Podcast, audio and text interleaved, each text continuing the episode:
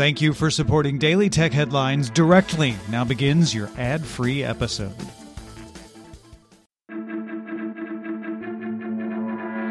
These are the Daily Tech headlines for Tuesday, July 6th, 2021. I'm Rich Stroffolino.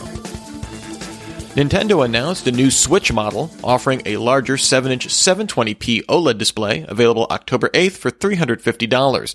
The new model also doubles internal storage to 64 gigabytes, includes an adjustable stand, a dock with wired ethernet, and better audio, although still only supports 1080p over HDMI like the original Switch. In a court filing, the Indian government said Twitter no longer has liability protection as an intermediary service against user generated content in the country after the social network failed to comply with the recently passed IT laws, which require establishing local compliance officials and offices in India. Legal experts note that the law does not provide for granting or revoking status of a platform as a publisher or an intermediary, meaning the courts have the power to decide this, not the government.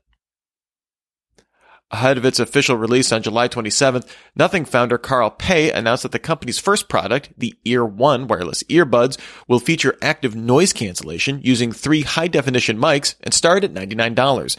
The company plans to rely on direct sales with an initial focus on the UK, India, Europe, and North America, followed by Japan and South Korea. The dating app Bumble plans to open a restaurant in lower Manhattan called Bumble Brew on July 24th, starting with breakfast service, then expanding to lunch and dinner service in the coming weeks. Bumble Brew builds off the company's Bumble Hive pop-up spaces and won't have a direct tie-in with the Bumble app, at least at launch. Nextdoor plans to go public through a special purpose acquisition company, or SPAC, with an implied valuation of $4.3 billion, trading under the ticker symbol KIND.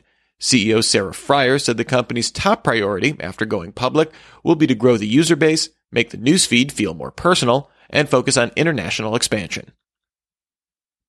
Reuters sources say the Chinese microblogging site Weibo is in talks with state investors to take the company private on a valuation of at least $20 billion.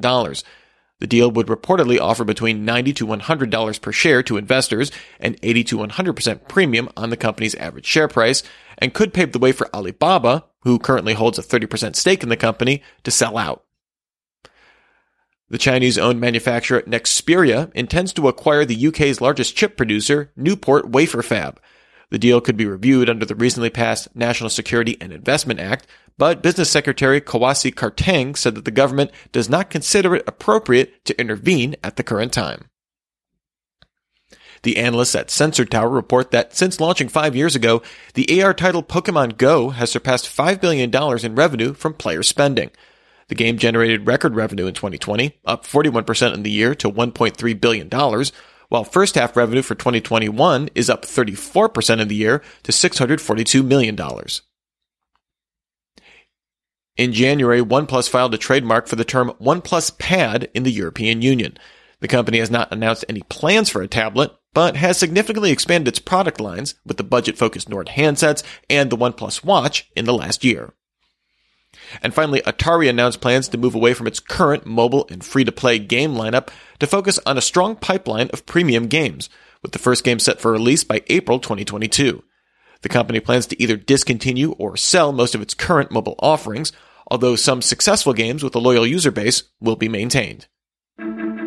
Remember, for more discussion of the tech news of the day, subscribe to Daily Tech News Show at dailytechnewsshow.com.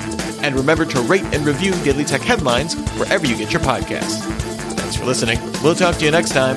And from all of us here at Daily Tech Headlines, remember, have a super sparkly day.